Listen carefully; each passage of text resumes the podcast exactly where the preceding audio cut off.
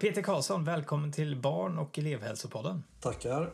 Kul att vara här. Jag har ju valt att intervjua dig den här gången för att jag tyckte att vi skulle ha ett avsnitt som handlar om eh, olika metoder och implementeringar i skolans värld. För det är ju någonting som vi sysslar med ganska mycket. Mm. Eh, och du är ju inte bara specialist i pedagogisk psykologi och psykolog och sådär, utan du har ju också varit med och bidragit till ett form av ramverk eller en skolmodell eh, som har införts i Sverige som kallas för School-Wide Positive Behavior Support. Så jag tänkte vi ska ta avstamp i dina erfarenheter. Du ska få berätta lite om metoden. Men vi ska framförallt fokusera på det här med implementering och prata om implementeringar brett. Kanske inte bara på det här skolövergripande sättet som SVPBS eh, handlar om utan också eh, implementering kanske på klassnivå eller elevnivå. För vi sysslar ju med mycket implementeringar i skolan. Det är värdegrundsarbete, det är antimobbingprogram, men vi har ju också åtgärdsprogram på väldigt många av våra elever i skolan idag. Så därav intresset för implementering och varför det kan vara så knepigt att göra implementeringar i skolan. Mm. Men alla som jobbar inom skolan har hört det här med implementering förr, man har hört det här med metoder. Så min första fråga måste ju bli, vad är det som är nytt i det här med SVPBS? Vad är det som skiljer sig från andra typer av implementeringar som finns i skolan idag?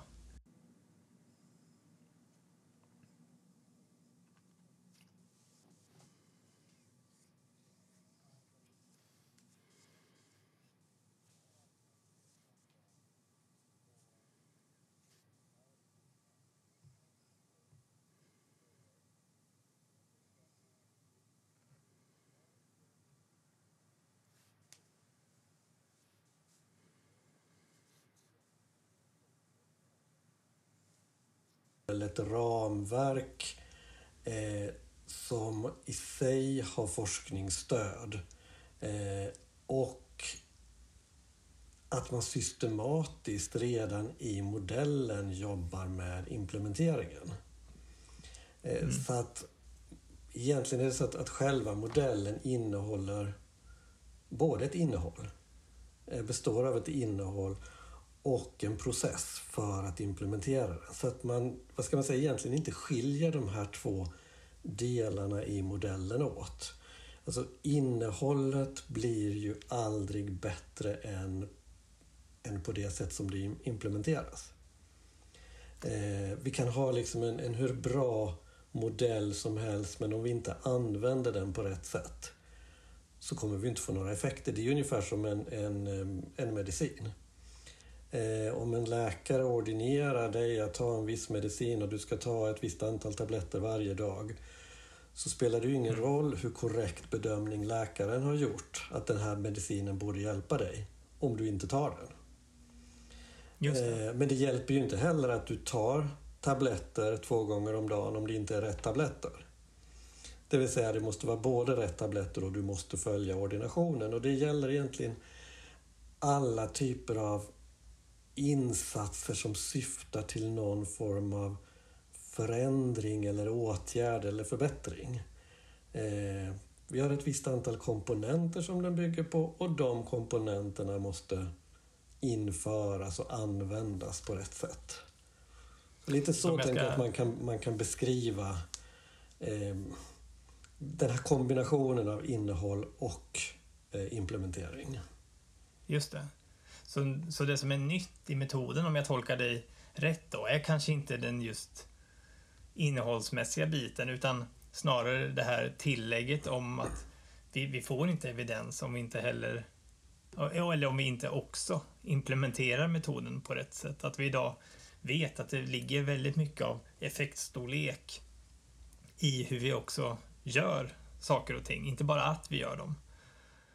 Ja, nej, men precis. Jag tänker att eh, en del av det som ingår i själva modellen är kanske relativt nytt och lite ovant i svensk skolkontext. Samtidigt så tror jag att, att eh, de flesta lärare och andra som jobbar i skolan kommer att känna igen väldigt mycket och också tänka att ja, men mycket av det här gör vi redan. Eh, skillnaden är väl systematiken.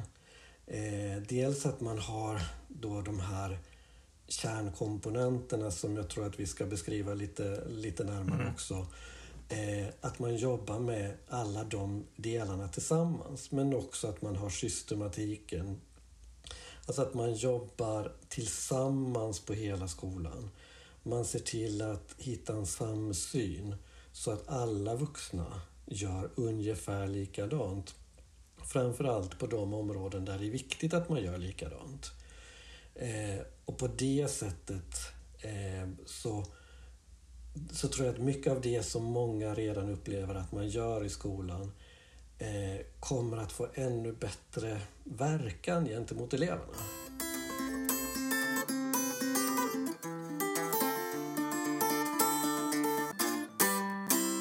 Ja, kärnkomponenterna pratar du om här i, i plural.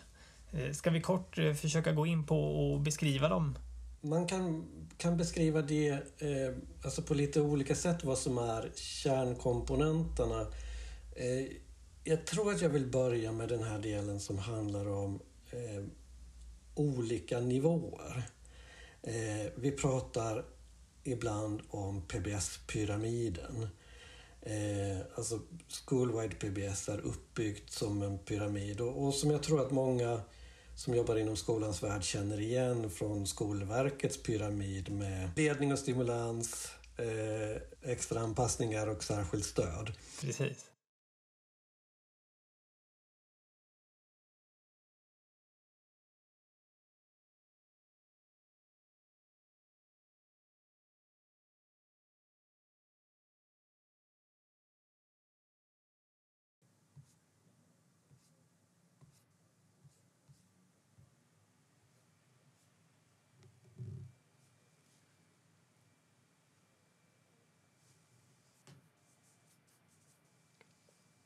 Det som är ramverket och förutsättningarna för att eleverna ska kunna lära sig innehållet i läroplanen och nå målen. Alltså att lära ungarna egentligen att gå i skolan handlar basnivån om. Eh, andra nivån handlar om de elever som har en del svårigheter som behöver fångas upp i ett tidigt skede och ganska snabbt få insatser och får de dessa insatser ganska snabbt så är de också ganska lätta att hjälpa rätt. Mm. Eh, det är en övergående insats. Ja, men precis. Och ofta gruppbaserad insats som gör att man fångar upp de här eleverna tidigt, man ger dem extra stöd inom vissa olika områden under en period så att de sen kan återgå eh, i liksom den vanliga, med ungefär samma stöd och hjälp som alla andra elever behöver. Och där tänker jag en skillnad till, om jag får störa, mm. i, i att extra anpassningar idag är ju väldigt mycket skräddarsydda till den individuella eleven. Mm. Åtgärdsprogrammens extra anpassningar är ett ganska omfattande arbete. I den här modellen så tänker man sig lite mer generella eh, metoder och vägar att gå. Om man tänker en, en lässatsning eller en, ett föräldraprogram för föräldraskap till, riktat till några föräldrar. Det är liksom inte samma individanpassning i, i utförandet där som gör att det är att det inte är lika resurskrävande riktigt som en extra anpassning.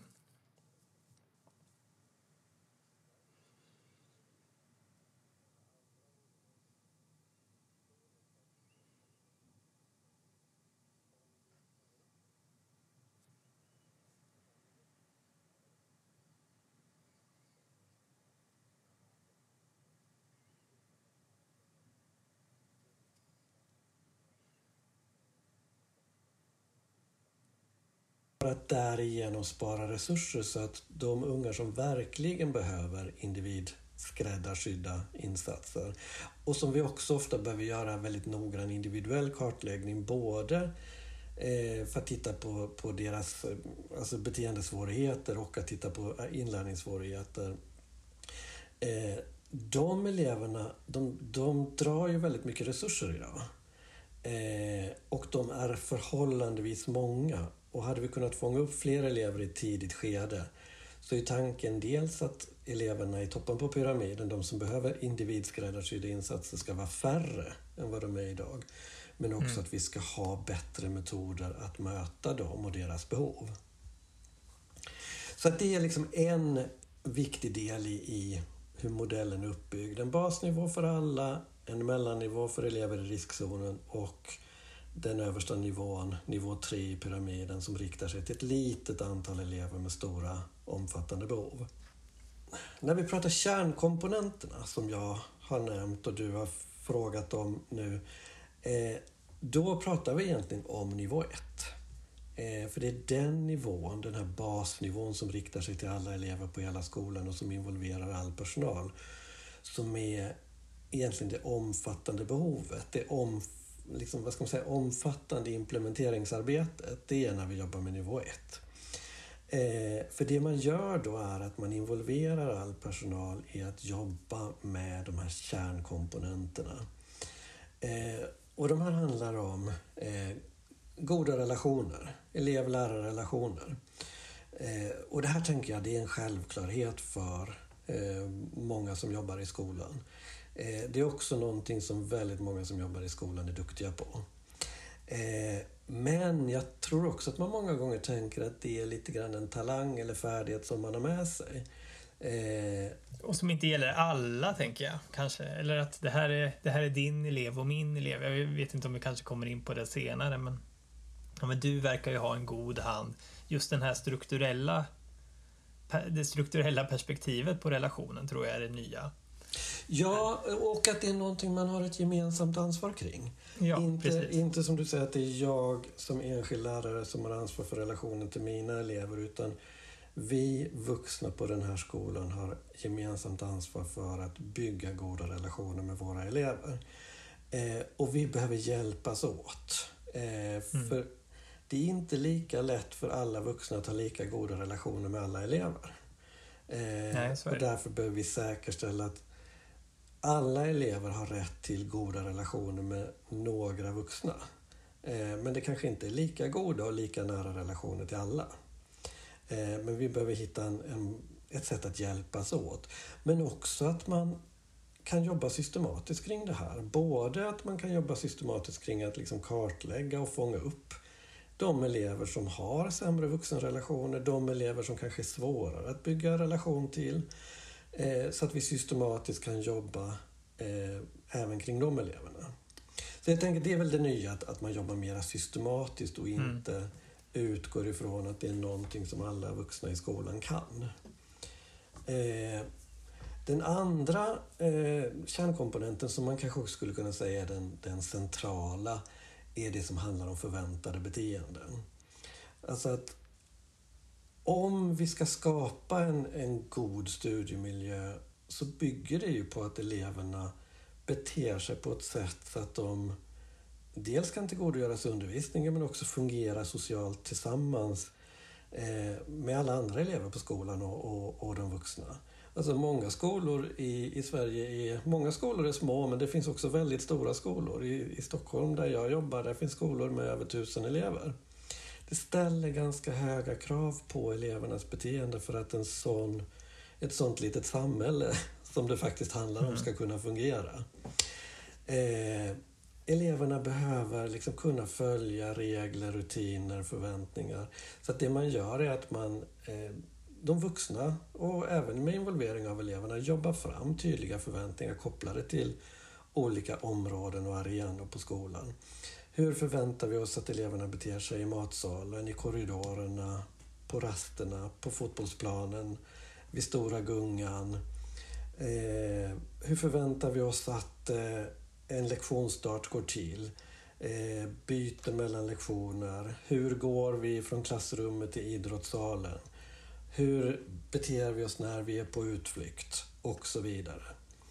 Eh, det traditionella sättet många gånger är ju att ja, men det finns ett antal skolregler som är relativt generellt utformade. Eh, och sen bygger ganska mycket på att vi utgår ifrån att ungarna vet hur man ska bete sig. Men det är mm. inte självklart, utan här ligger vi steget före så att vi säkerställer att vi verkligen vi vuxna är överens eh, om hur vi vill att ungarna beter sig och vi kommunicerar det här tydligt till eleverna. Att så här förväntar vi oss att du beter dig i matsalskön. Och det blir lite samma sak där med det strukturella. Att innehållsmässigt är det en värdegrund men i det strukturella ligger också att mäta värdegrunden. Hur väl vi uppfyller den. Vad är det faktiskt vi gör när vi pratar om värdegrund i, i liksom konkreta handlingar gentemot varandra och så vidare. Ja, precis. Dels att, att kunna mäta men också det som vi kallar för att operationalisera. Hur beter vi oss när vi beter oss ansvarsfullt mot varandra eller tar hänsyn till varandra?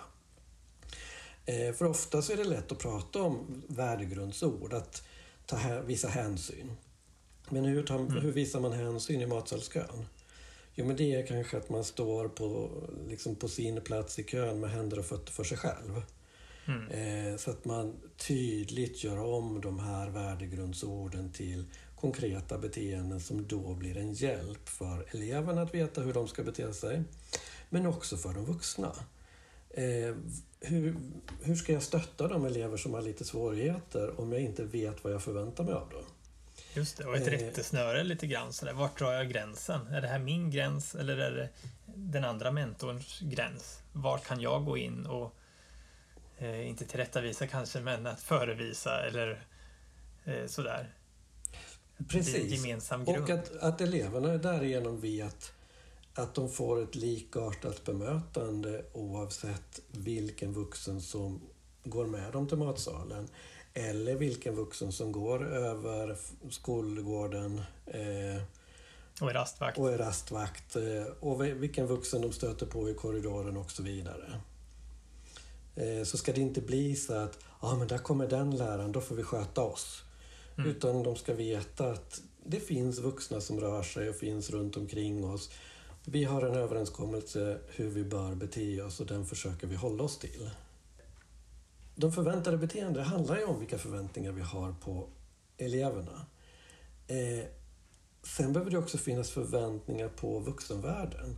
Alltså förväntningarna på de vuxna i skolan är ju att skapa bästa möjliga förutsättningar för eleverna att leva upp till förväntningar och fungera bra tillsammans i skolan. Och det är egentligen det som de återstående kärnkomponenterna handlar om. Eh, en kärnkomponent handlar om eh, mer hur vi skapar en god inlärnings och undervisningsmiljö. Det handlar om den fysiska miljön, det handlar om undervisningsrutiner, eh, det som vi ofta innefattar i begreppet anpassningar idag. Att liksom jobba med att skapa en undervisningsmiljö som stöttar de flesta elever. En del av de anpassningar som vi idag jobbar med på individnivå kan man mycket väl flytta ner på gruppnivå. Eh, och se det som liksom förebyggande arbete snarare än åtgärdande arbete. Att se över att vi har fungerande rutiner, eh, skolan, en skoldag består av väldigt mycket rutiner. Återkommande aktiviteter som vi gör dag efter dag efter dag. Eh, och att man då jobbar med att se till att de är väldigt förutsägbara och fungerande. Nästa kärnkomponent handlar om att om vi ska ha, kunna ha förväntningar på eleverna så behöver vi också veta att de har färdigheter att klara av de förväntningarna. Eh, vi behöver alltså ge eleverna möjlighet att träna på, att lära sig sociala beteenden, sociala färdigheter och förväntade beteenden. På samma sätt som att vi förväntar oss inte att ungarna kommer till skolan och kan skriva. Eh, utan det har vi en plan för hur vi ska lära dem det. Eh, en lågstadielärare har en väldigt strukturerad plan för hur man börjar med att introducera bokstäver och så vidare för att mm. så småningom så ska eleverna kunna läsa och skriva texter självständigt. Eh, på samma sätt behöver vi egentligen tänka kring sociala eh, beteenden och färdigheter. Eh, ge ungarna chansen att träna på. Inte utgå ifrån att det här borde de kunna.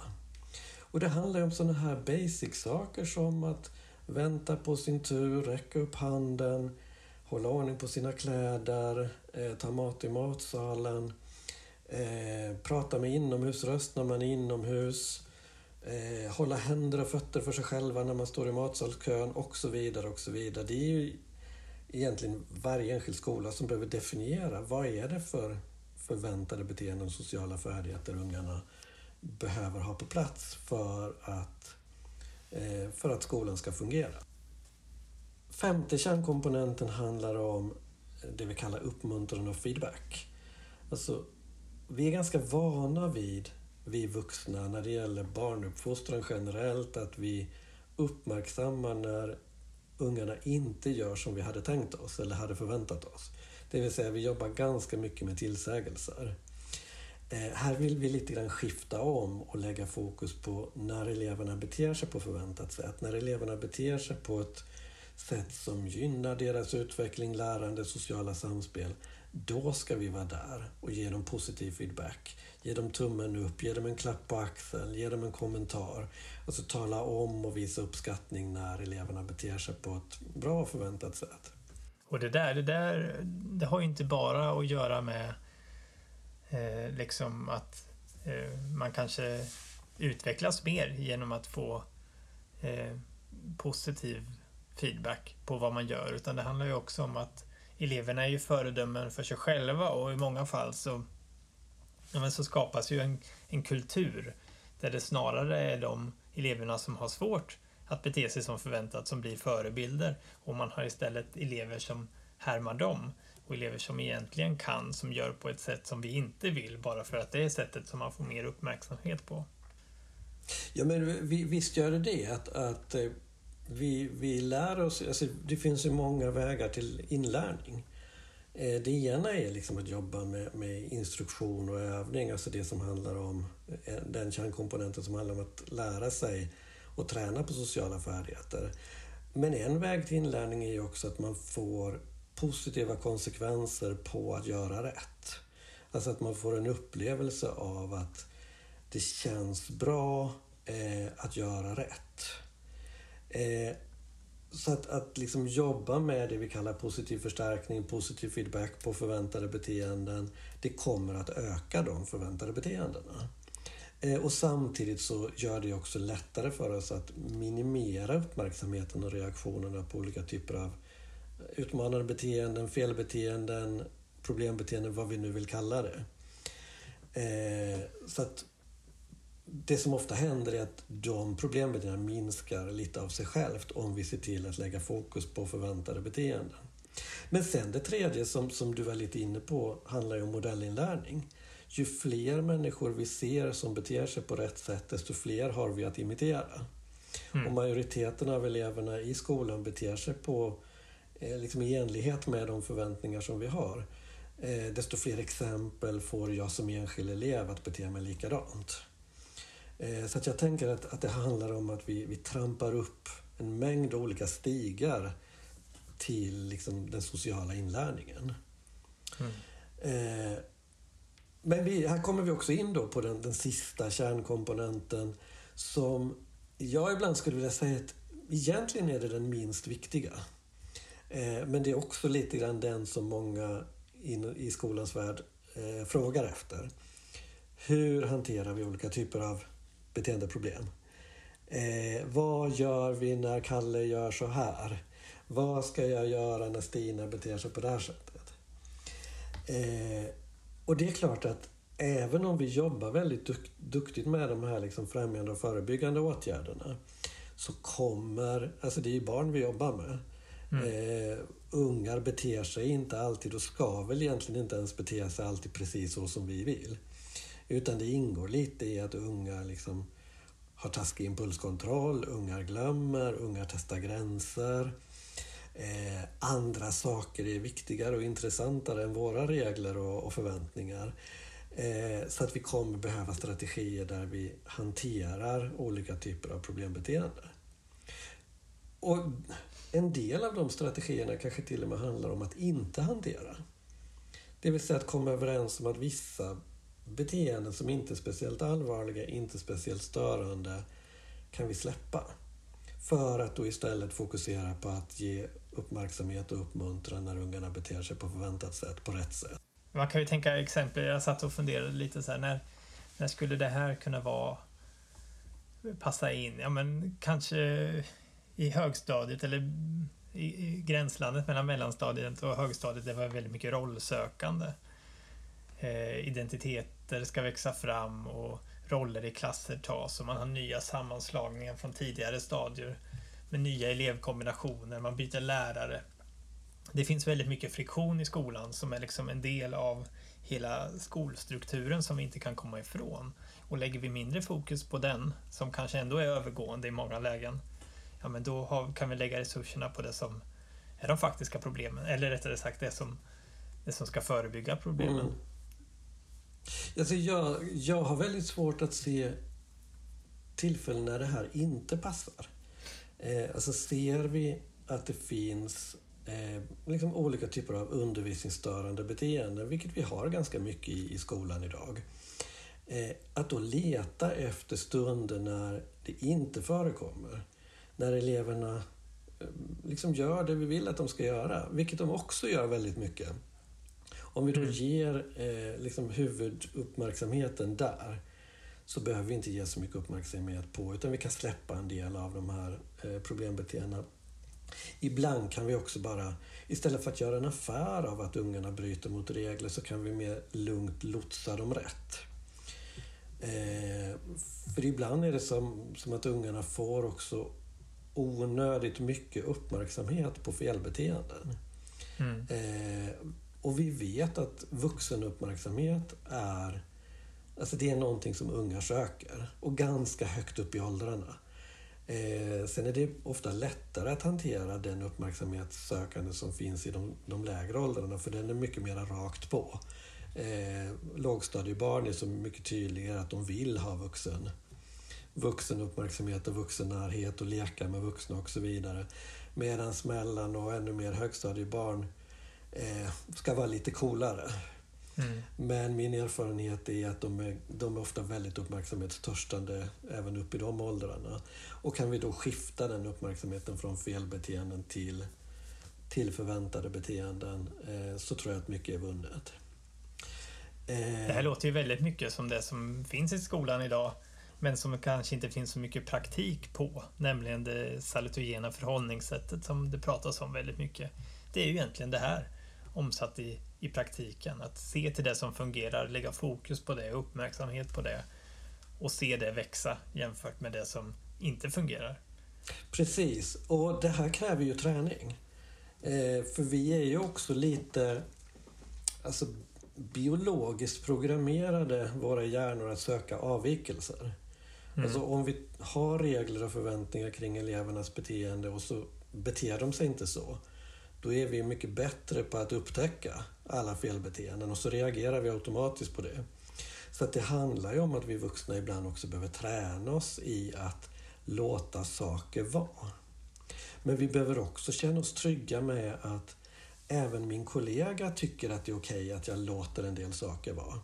Alltså att jag inte få kritik eller det onda ögat från en kollega för att jag inte tar tar tag i alla små felbeteenden utan jag väntar tills ungarna gör rätt och där istället ger positiv feedback. Så då är vi än en gång tillbaka i det här vikten av att vi är överens. Vikten av att vi har diskuterat och jobbat igenom de här strategierna. Jag har ett ganska bra exempel på problemet när, när vi försöker hantera problembeteenden liksom reaktivt. Eh, en skola som jag har jobbat med där, eh, där det förekommer väldigt mycket sån här, vad ska man säga, alltså spel mellan eh, elevgrupper.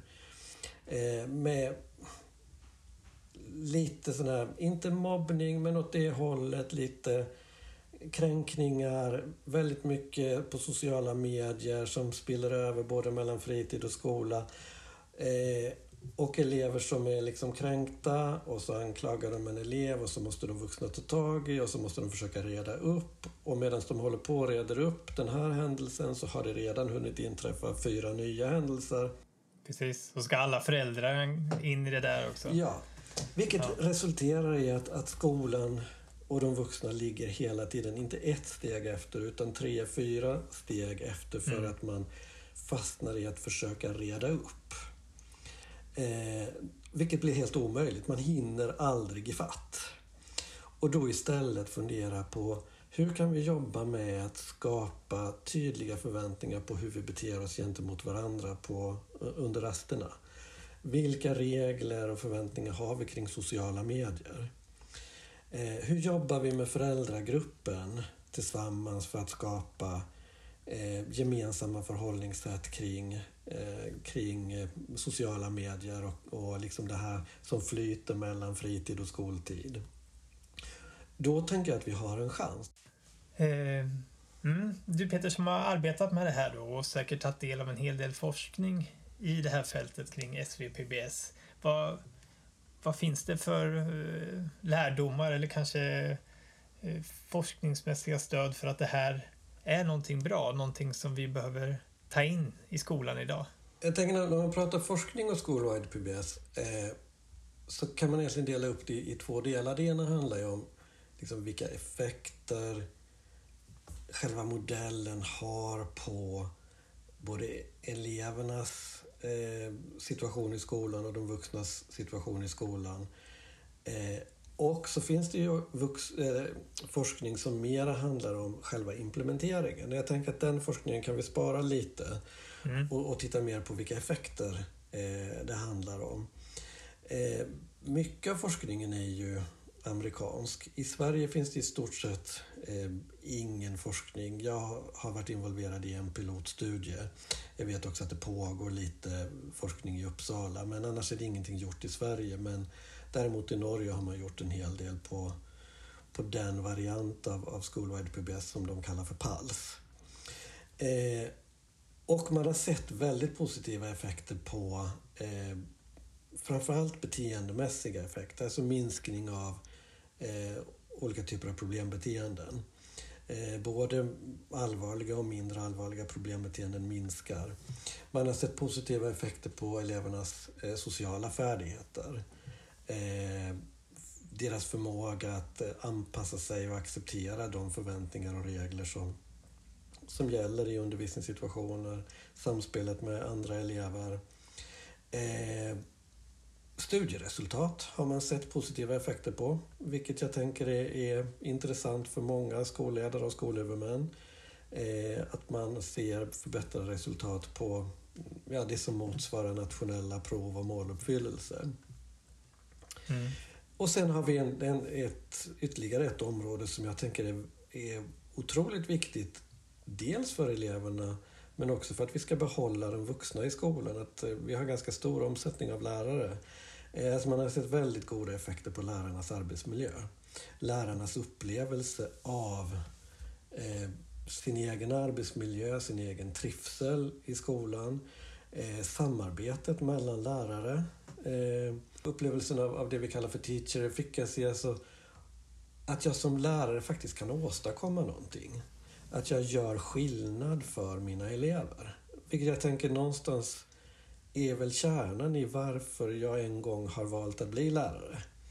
Ja, precis. Eh, och någonting som jag tänker att många lärare i skolan idag kanske inte alltid upplever att de, de lyckas påverka eleverna i den utsträckning de, de skulle vilja. Och det här har man sett goda effekter på.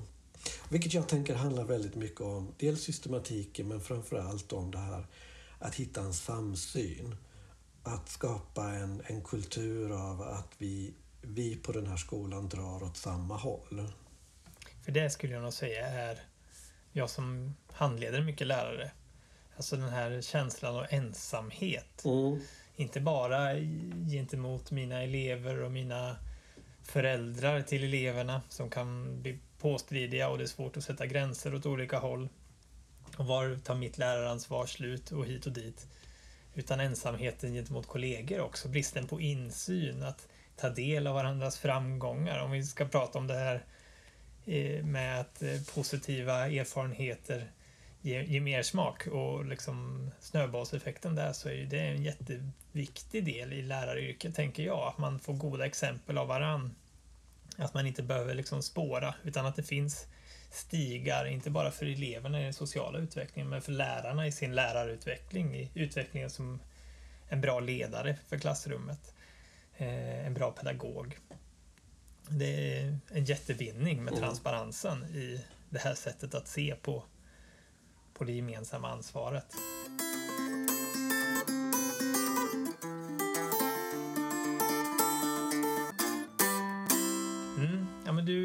Nämnt och återkommit till flera gånger här om att eh, det finns en skillnad i, i metoden som eh, bärare av evidens och hur man implementerar den och att viss typ av implementering eh, ökar sannolikheten för att man ska få en förändring eller för att lärarna ska börja göra på ett nytt sätt eller, eller vad det nu kan vara tal om. Vad är det som påverkar och ökar chansen till en lyckad implementering? Ser du? Alltså jag, jag tänker att det, det handlar ju om att man faktiskt har en, en implementeringsplan. Alltså att man har en tanke kring implementeringen, inte bara att nu går vi den här kursen eller nu har vi köpt in den här metoden, utan att man redan från början gör ett förberedelsearbete. Eh, och några sådana komponenter som man vet spelar väldigt stor roll i, i eh, just implementeringen av Schoolwide PBS är eh, ledningens engagemang.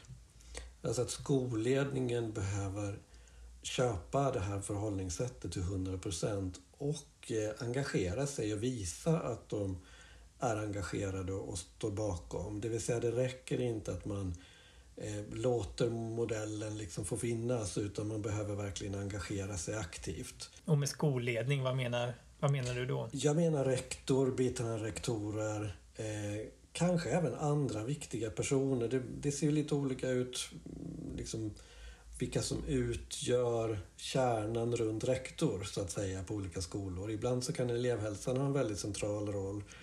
Eh, men framför allt att, att de som står för alltså beslutsfattandet och resurserna eh, gör en tydlig buy-in. Alltså väljer att vi ska jobba med det här. Och dessutom är delaktig i, eh, när man implementerar Skolwide PBS så, så tillsätter skolan det vi brukar kalla för ett PBS-team. Alltså en, li, en grupp personer från skolan på någonstans mellan sex och åtta personer från skolans olika delar som är de som leder arbetet, implementeringsarbetet gentemot övrig personal. Och i den gruppen bör rektor eller åtminstone biträdande rektor ingå. Just för att den gruppen ska ha ett tydligt mandat och en tydlig koppling till de, de resurser som skolan har. Eh, för det är klart att hur mycket man än planerar så kommer man att stöta på hinder. Man kommer att upptäcka saker som, jaha men det här hade vi inte tänkt på. Eh, och då behöver man ha en tydlig koppling mellan PBS-teamet och skolledningen så att man snabbt kan problemlösa och fatta nya beslut. Så att skolledningens engagemang, aktiva engagemang är centralt. Eh, en annan komponent handlar om personalens engagemang. Eh, man brukar säga att minst 80 procent av personalen ska aktivt säga ja till att man vill jobba med den här modellen. Och det handlar ju om att det handlar ju om just det här med implementering. Att tillräckligt många gör det vi har kommit överens om att vi ska göra. Alltså att tillräckligt många jobbar utifrån de, det ramverk som vi skapar. Eh, och är det för många som inte är med på tåget så ökar risken för att det kommer inte att bli genomfört på rätt sätt och då får vi inga effekter och efter ett tag faller hela modellen. Eh, så, så man brukar liksom vilja få den här aktiva eh, acceptansen för modellen redan innan man startar. Eh, så gott man kan. Det är svårt att säga ja till någonting man inte exakt vet vad det är. Men man behöver åtminstone veta att det finns inte en stor grupp som är motståndare till att, att jobba med det här. Ytterligare aspekter som är viktiga är alltså att man skapar ett eh, eh rutiner och strukturer. Alltså att man avsätter tid, mötestider för PBS-teamet, mötestider för arbetslagen, mötestider för hela personalgruppen. Att jobba med de här kärnkomponenterna. Eh, för det är också en central del att det är inte så att skolan köper ett antal färdiga kärnkomponenter som man bara liksom ska, ska omsätta. Precis. Utan kärnkomponenterna är ett ramverk. Sen fyller den enskilda skolan det med ett innehåll utifrån sina behov. Hur vill vi att förväntningarna ska se ut på våran skola? Hur vill vi jobba med den sociala färdighetsträningen? Eh, hur vill vi hantera utmanande beteenden? Och så vidare. Och att man tar fram, vad ska man säga, sin, sin egen lokala PBS-manual. Eh, som blir en liksom, stödstruktur för den, den enskilda skolan. Och också någonting man kan luta sig mot när det kommer ny personal, när, när nyanställda ska introduceras. En viktig sak också för att, att få någonting att, att hålla eh, längre tid är det vi kallar för databaserat beslutsfattande. Alltså att vi tar fram strategier för att mäta och följa upp det vi gör. Det tänker jag är en väldigt viktig del i det här. Jag satt och tänkte just på det här med, med hinder. Mm. Att vi har hjärnan är problemfokuserade eh, när jag satt och lyssnade på dig. Och det måste ju vara ja, men den största knepigheten med det här konceptet, om vi ska kalla det det, att här har vi en skola som ska göra en metod till sin och implementera den med sin personal och sin, sin socioekonomiska elevgrupp, eh, sina förutsättningar. Eh, och så ska man hålla kvar vid någonting som är någon slags ryggrad och kärna. Att det är svårt att ha koll på alla grejer. Det är lätt att ryckas med, se vart det funkar och, och tillämpa den här gräv där det mjukast principen om att ja, man kanske får en PBS-riktning som inte blir riktig PBS men det är den som funkar bäst på den här skolan. Men här, här kommer mätningen in. Ja, och, och mätning handlar ju om dels att vi vill faktiskt se att får vi några effekter på de mål vi har satt upp? Eh, förbättras studienärvaron? Minskar antalet eh, bråk på skolgården? Eh, och vad det kan vara, så, sånt som, som man som skola upplever som problem som vi vill komma åt. Eh, och då försöker man ofta hålla sig till alltså befintlig skoldata. Eh, elevenkäter, eh, personalenkäter, föräldraenkäter, kränkningsanmälningar, trygghetsmätningar för att se eh, förbättra studiemiljön på skolan. Eh, så det är den ena, alltså effekterna vi, vi förväntar oss att få av modellen. Det andra vi behöver mäta, som du var lite inne på här, handlar ju om vi behöver mäta implementeringen. Gör vi det vi har sagt att vi ska göra? Precis. Jobbar vi med de här kärnkomponenterna? Hur långt har vi kommit med implementeringen? För det här är ingenting vi gör på, i en handvändning. Man räknar med att implementering av, av basnivån tar mellan ett och ett halvt och två år för att få det att eh, liksom börja flyta i det generella arbetet. Eh, och pratar vi sen om hela pyramiden så pratar vi om tre till fem år. Så det här är ju liksom en av vad ska man säga, baksidorna eller det som kan göra det svårt ibland för en skolledare att fatta beslut att vi ska köra på det här. För mm. att man ser att det är en ganska liksom, omfattande och långvarig insats. Å andra sidan vet vi, jag tänker på Kolsva-modellen och det arbete som har bedrivits där. Att det, och det man visste innan det med. Att det, är, det är liksom två år tills vi har effekt av en insats in i skolans värld. Så det, jag tror uthålligheten finns kanske i skolan, men sen har vi personer som rör på sig, lärare som rör på sig, rektorer som rör på sig. Andra, eh, eh liksom, vi pratade om resurserna här, tid och pengar, alltså förutsättningar som ändras, budgetar som ser annorlunda ut som gör att det är svårt att hålla i. Ehm, men det här är ju ett, genom att mäta så ger vi också mandat eller eh, belägg för att fortsätta med någonting. Inte bara för oss själva, att vi kan känna att vi är på rätt väg. Titta här vad vi faktiskt åstadkommit, för man blir ju lätt lite lite blind över hur det har sett ut när man är mitt inne i en förändring. Då sitter man, fortsätter man att titta framåt och ser kanske inte i backspegeln vad det är vi faktiskt hittills bara åstadkommit genom att få struktur kring saker och ting. Mm. Om vi pratar nivå 1 här då. Så mätningen, den tjänar många syften, tänker jag. Inte bara för skolan ja. själv, utan ja, belägg, eller vad säger jag? Rättfärdigar metoden också. Ja, men jag tänker, tänker så här att att det är en omfattande insats. Det är en, liksom ett långvarigt åtagande man som, som skola och skolledare gör. Och som du säger, inte egentligen för att, att modellen i sig är tidskrävande utan för att all implementering är tidskrävande mm. om vi förväntar oss att, att få några effekter.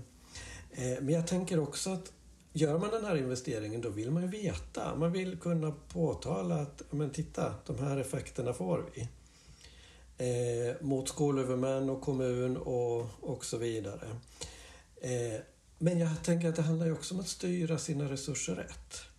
Mm. Eh, genom att se att ja, men de här områdena, de sitter. Här verkar vi vara ganska långt framme. Då är det inte där vi ska lägga krutet just nu utan då ska vi lägga krutet på de här områdena där det ser ut att släpa lite efter. Eh, och hur ska vi kunna se det om vi inte mäter? Eh, om vi, om vi liksom tittar i mätningar på hur väl vi har implementerat de olika eh, kärnkomponenterna så vill vi, det är ju för att vi ska upptäcka vilka kärnkomponenter har vi kommit långt med. Mm. Och vilka kärnkomponenter verkar vi ha en hel del jobb kvar att göra. Ja men bra, då ser vi att social färdighetsträning, det är ett svårt område. Här behöver vi lägga lite mera krut. Eh, och då kan man också göra en plan för att nästkommande termin eller nästkommande läsår så lägger vi lite extra krut just på det. För att vi har data på att det är där vi behöver lägga krutet. Eh, och förhoppningsvis kan vi också få data i slutet på, på det läsåret att det krutet vi har lagt också har gett utdelning. Mm.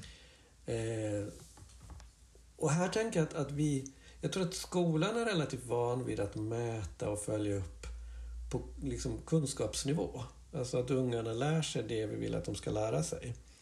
Eh, men det finns en ovana i skolan att mäta Eh, studiero och att bli, ha tillräckligt konkreta mått för det och att verkligen använda sig av de här måtten.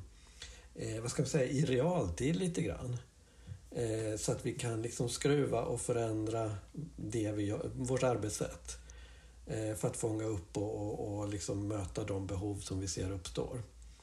Eh, så det är ju det här med, med datadrivet eller databaserat beslutsfattande det kan man också se som en kärnkomponent som sen behöver leva kvar. Inte bara i implementeringen utan någonting som man vill ha implementerat i sig så att skolan blir duktig på att använda sig av data för att följa det här generella arbetet. Men sen handlar det om att också fånga upp elever i riskzonen. Hur mäter och följer vi de insatserna? Så att vi vet när, när vi sätter in insatser för elever med, med behov att vi kan, om de behöver fortsätta eller om vi kan fasa ut dem. Eh, om vi inte har data på det så har vi ingen aning. Utan då är risken ganska stor att vi, vi kör den här insatsen till terminen är slut. Eh, och så chansar vi när höstterminen börjar på att vi inte behöver den.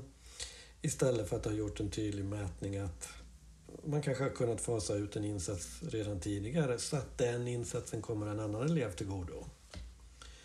Eh, och samma sak på individnivå. Om vi jobbar med elever med stora svårigheter, då blir det otroligt viktigt att vi mäter.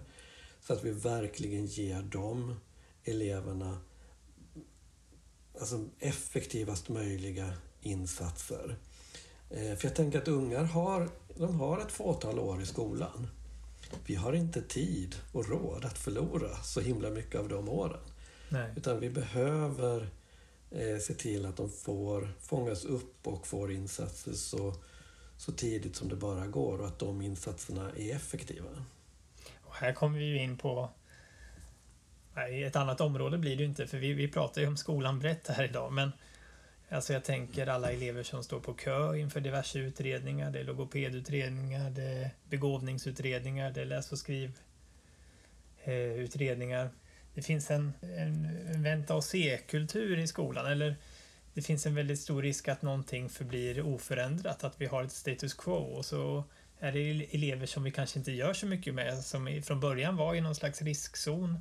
Men ju äldre de blir och när de sen utreds på gymnasiet så har vi en en flora av problematik eh, kring eleven som är ganska svår att reda i vad som är vad och som är framförallt väldigt svår att råda bukt på när vi väl har kommit så långt. Så det, vi har ju ett, ett ansvar gentemot eleverna också att göra någonting under tiden och då är kanske mätning här eh, det enda konkreta verktyg vi har att eller förhålla oss till.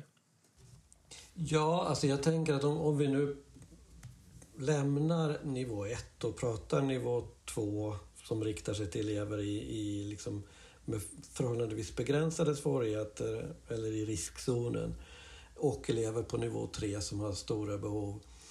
Eh, så ett viktigt verktyg är ju det här som du säger, att, att mäta.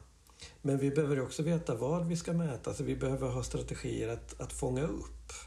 Alltså någon form av screening eller liknande för att identifiera elever som är i riskzonen. För att komma bort ifrån det här vänta och se, det vill säga att, att risken är att det går för långt. Mm. Eh, så vi, en del i det här arbetet när, när skolan lämnar, när man tycker att man har jobbat igenom nivå 1 så att den eh, flyter på och har blivit en del i, börjar bli en del i skolans ordinarie arbetssätt. Då kan man gå vidare till att implementera nivå 2. Och då är en viktig komponent det här att ta fram tydliga strategier för att fånga upp elever i, i större behov. Och att säkerställa att de eleverna får de här insatserna snabbt. För jag skulle nog säga att eh, min erfarenhet är att ja, skolan och lärarna är duktiga på att, att liksom upptäcka elever som, som behöver stöd på olika sätt. Men jag tänker att många gånger tar det lite för lång tid innan det händer något. Eh, och mycket för att att skolan är, alltså många vuxna i skolan är, är belastade. Det är svårt att hitta mötestider, det är svårt att liksom hinna träffa specialpedagogen eller skolpsykologen och så vidare. Och så går det veckor och månader innan man hinner få till ett möte. Eh, inom Schoolwide PBS så brukar man prata om att från det att man identifierar en elev i behov av insatser på nivå 2 ska det helst inte gå mer än Eh, 72 timmar eller någonting, eh, tror jag att jag har läst. Det är lite annorlunda än, än, hur jag tänker att det ser ut många gånger och det, det kanske är väldigt ambitiöst. Men ändå hitta ett sätt där man har de här mer standardiserade åtgärderna som man snabbt skulle kunna ge en elev utan att man för den skull vet till 100 procent att det här är exakt rätt åtgärd för just den här eleven. Utan här bygger man på att det är sannolikt att det här skulle räcka eller det här skulle vara en effektiv insats.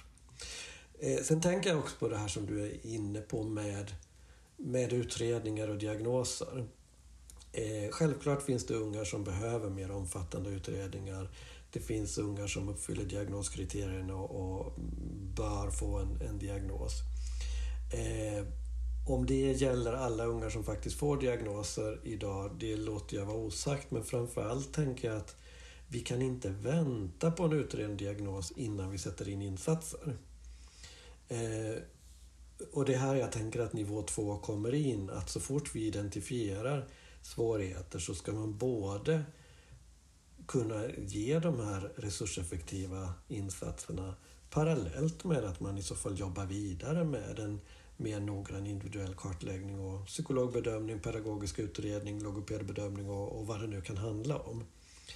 Eh, jag tänker att man i skolans värld idag har lite väl höga förväntningar på vad en, en utredning och bedömning ska ge och en diagnos. Att det ska ge svaret på någonting, vilket det sällan ger. För att det enda det gör är ju att bekräfta någonting som de flesta lärare på skolan redan visste. Mm. Eh, och sätta ett namn på eh, svårare. Men det, det ger ju oftast ingenting, inga nya kunskaper när det gäller hur vi ska jobba med eleven. Eh, så därför tänker jag att, att det bör vara lite två olika saker. Utredningen av den individuella eleven och att faktiskt ha, ha bra effektiva åtgärder att sätta in i ett tidigt skede. Det, det är två olika saker.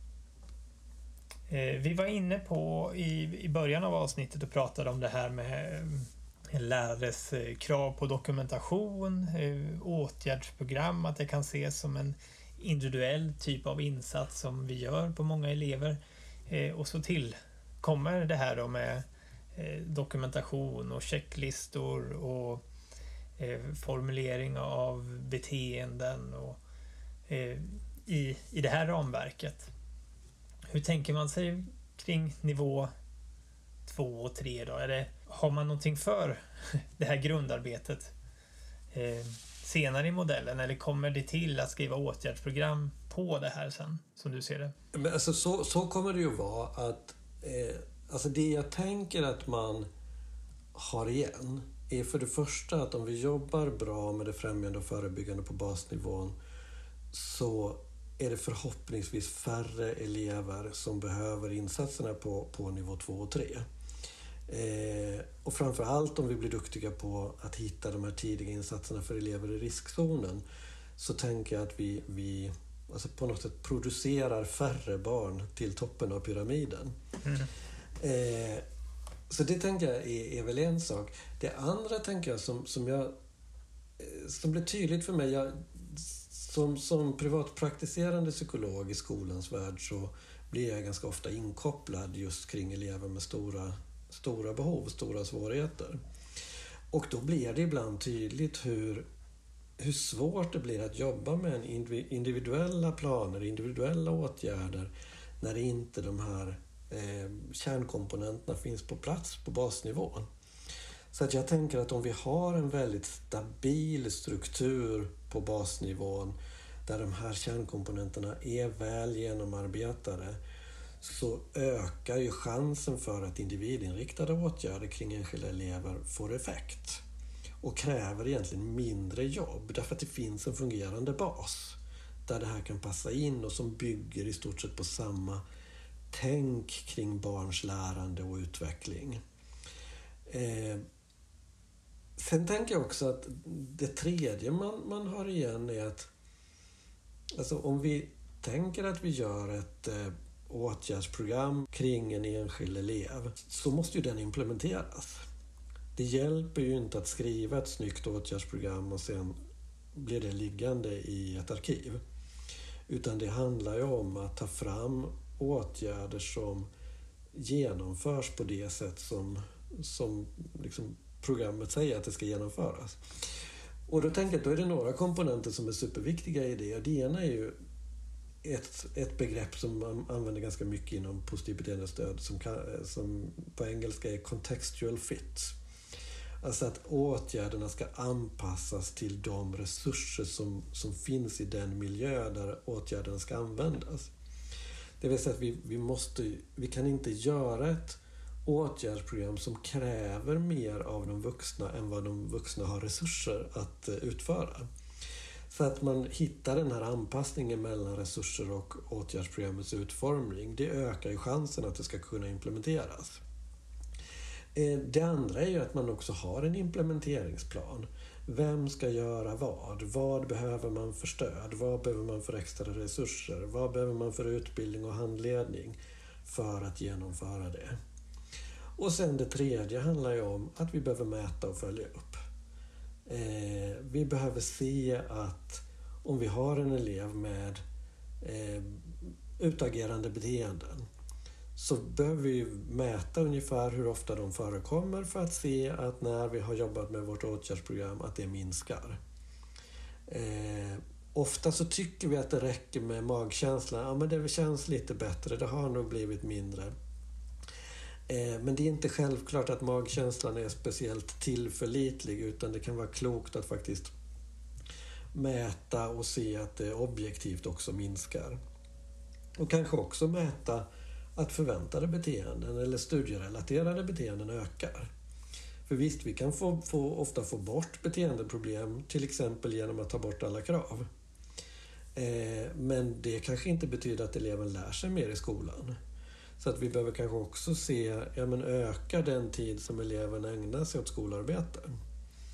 Eh, så att i princip kan man säga att de här grundläggande principerna som gäller för implementering av skolövergripande PBS med en systematik, en planering, att anpassa till eh, den egna skolans behov och förutsättningar och att mäta och följa upp.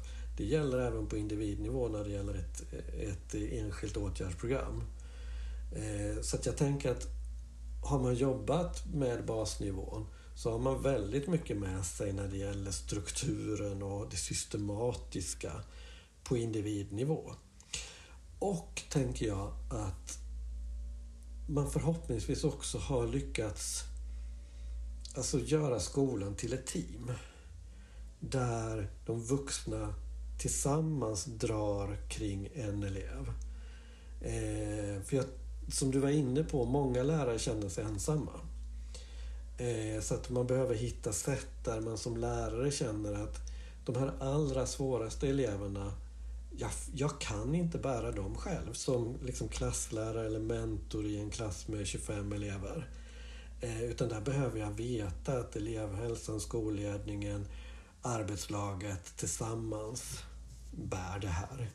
Mm. Eh, så jag tänker att det är, det är otroligt mycket som är likt mellan den generella basnivån som riktar sig till alla elever och den här individuella nivån. Och allra sist kanske vi ska prata om det här med resurser också. Det är klart att i, i den bästa av världar då hade vi kanske haft en individanpassad skola för alla elever. Vi hade haft 24 elever och 24 lärare i varje klass. Eh, men de, de eh, förutsättningarna har vi inte i skolan. Utan vi har på något sätt den skola vi har. Vi måste göra det bästa av situationen. Mm. Och det här nyckeln är ju att få, tror jag också, som du säger där, att få alla bärare av alla elever. För annars blir det den här läraren som slår ut med armarna och förklarar att man har 12 åtgärdsprogram att leva upp till i sin klass och man hinner med ett. Eh, vi måste ha ett strukturellt tänk kring barn med behov av särskilt stöd där vi kanske innefattar alla elever eller i alla fall alla 12 åtgärdsprogram med de åtgärder vi gör. Och vi behöver vara fler som övervakar de åtgärdsprogrammen för att se att de efterlevs så som vi har kommit fram till är, är det bästa.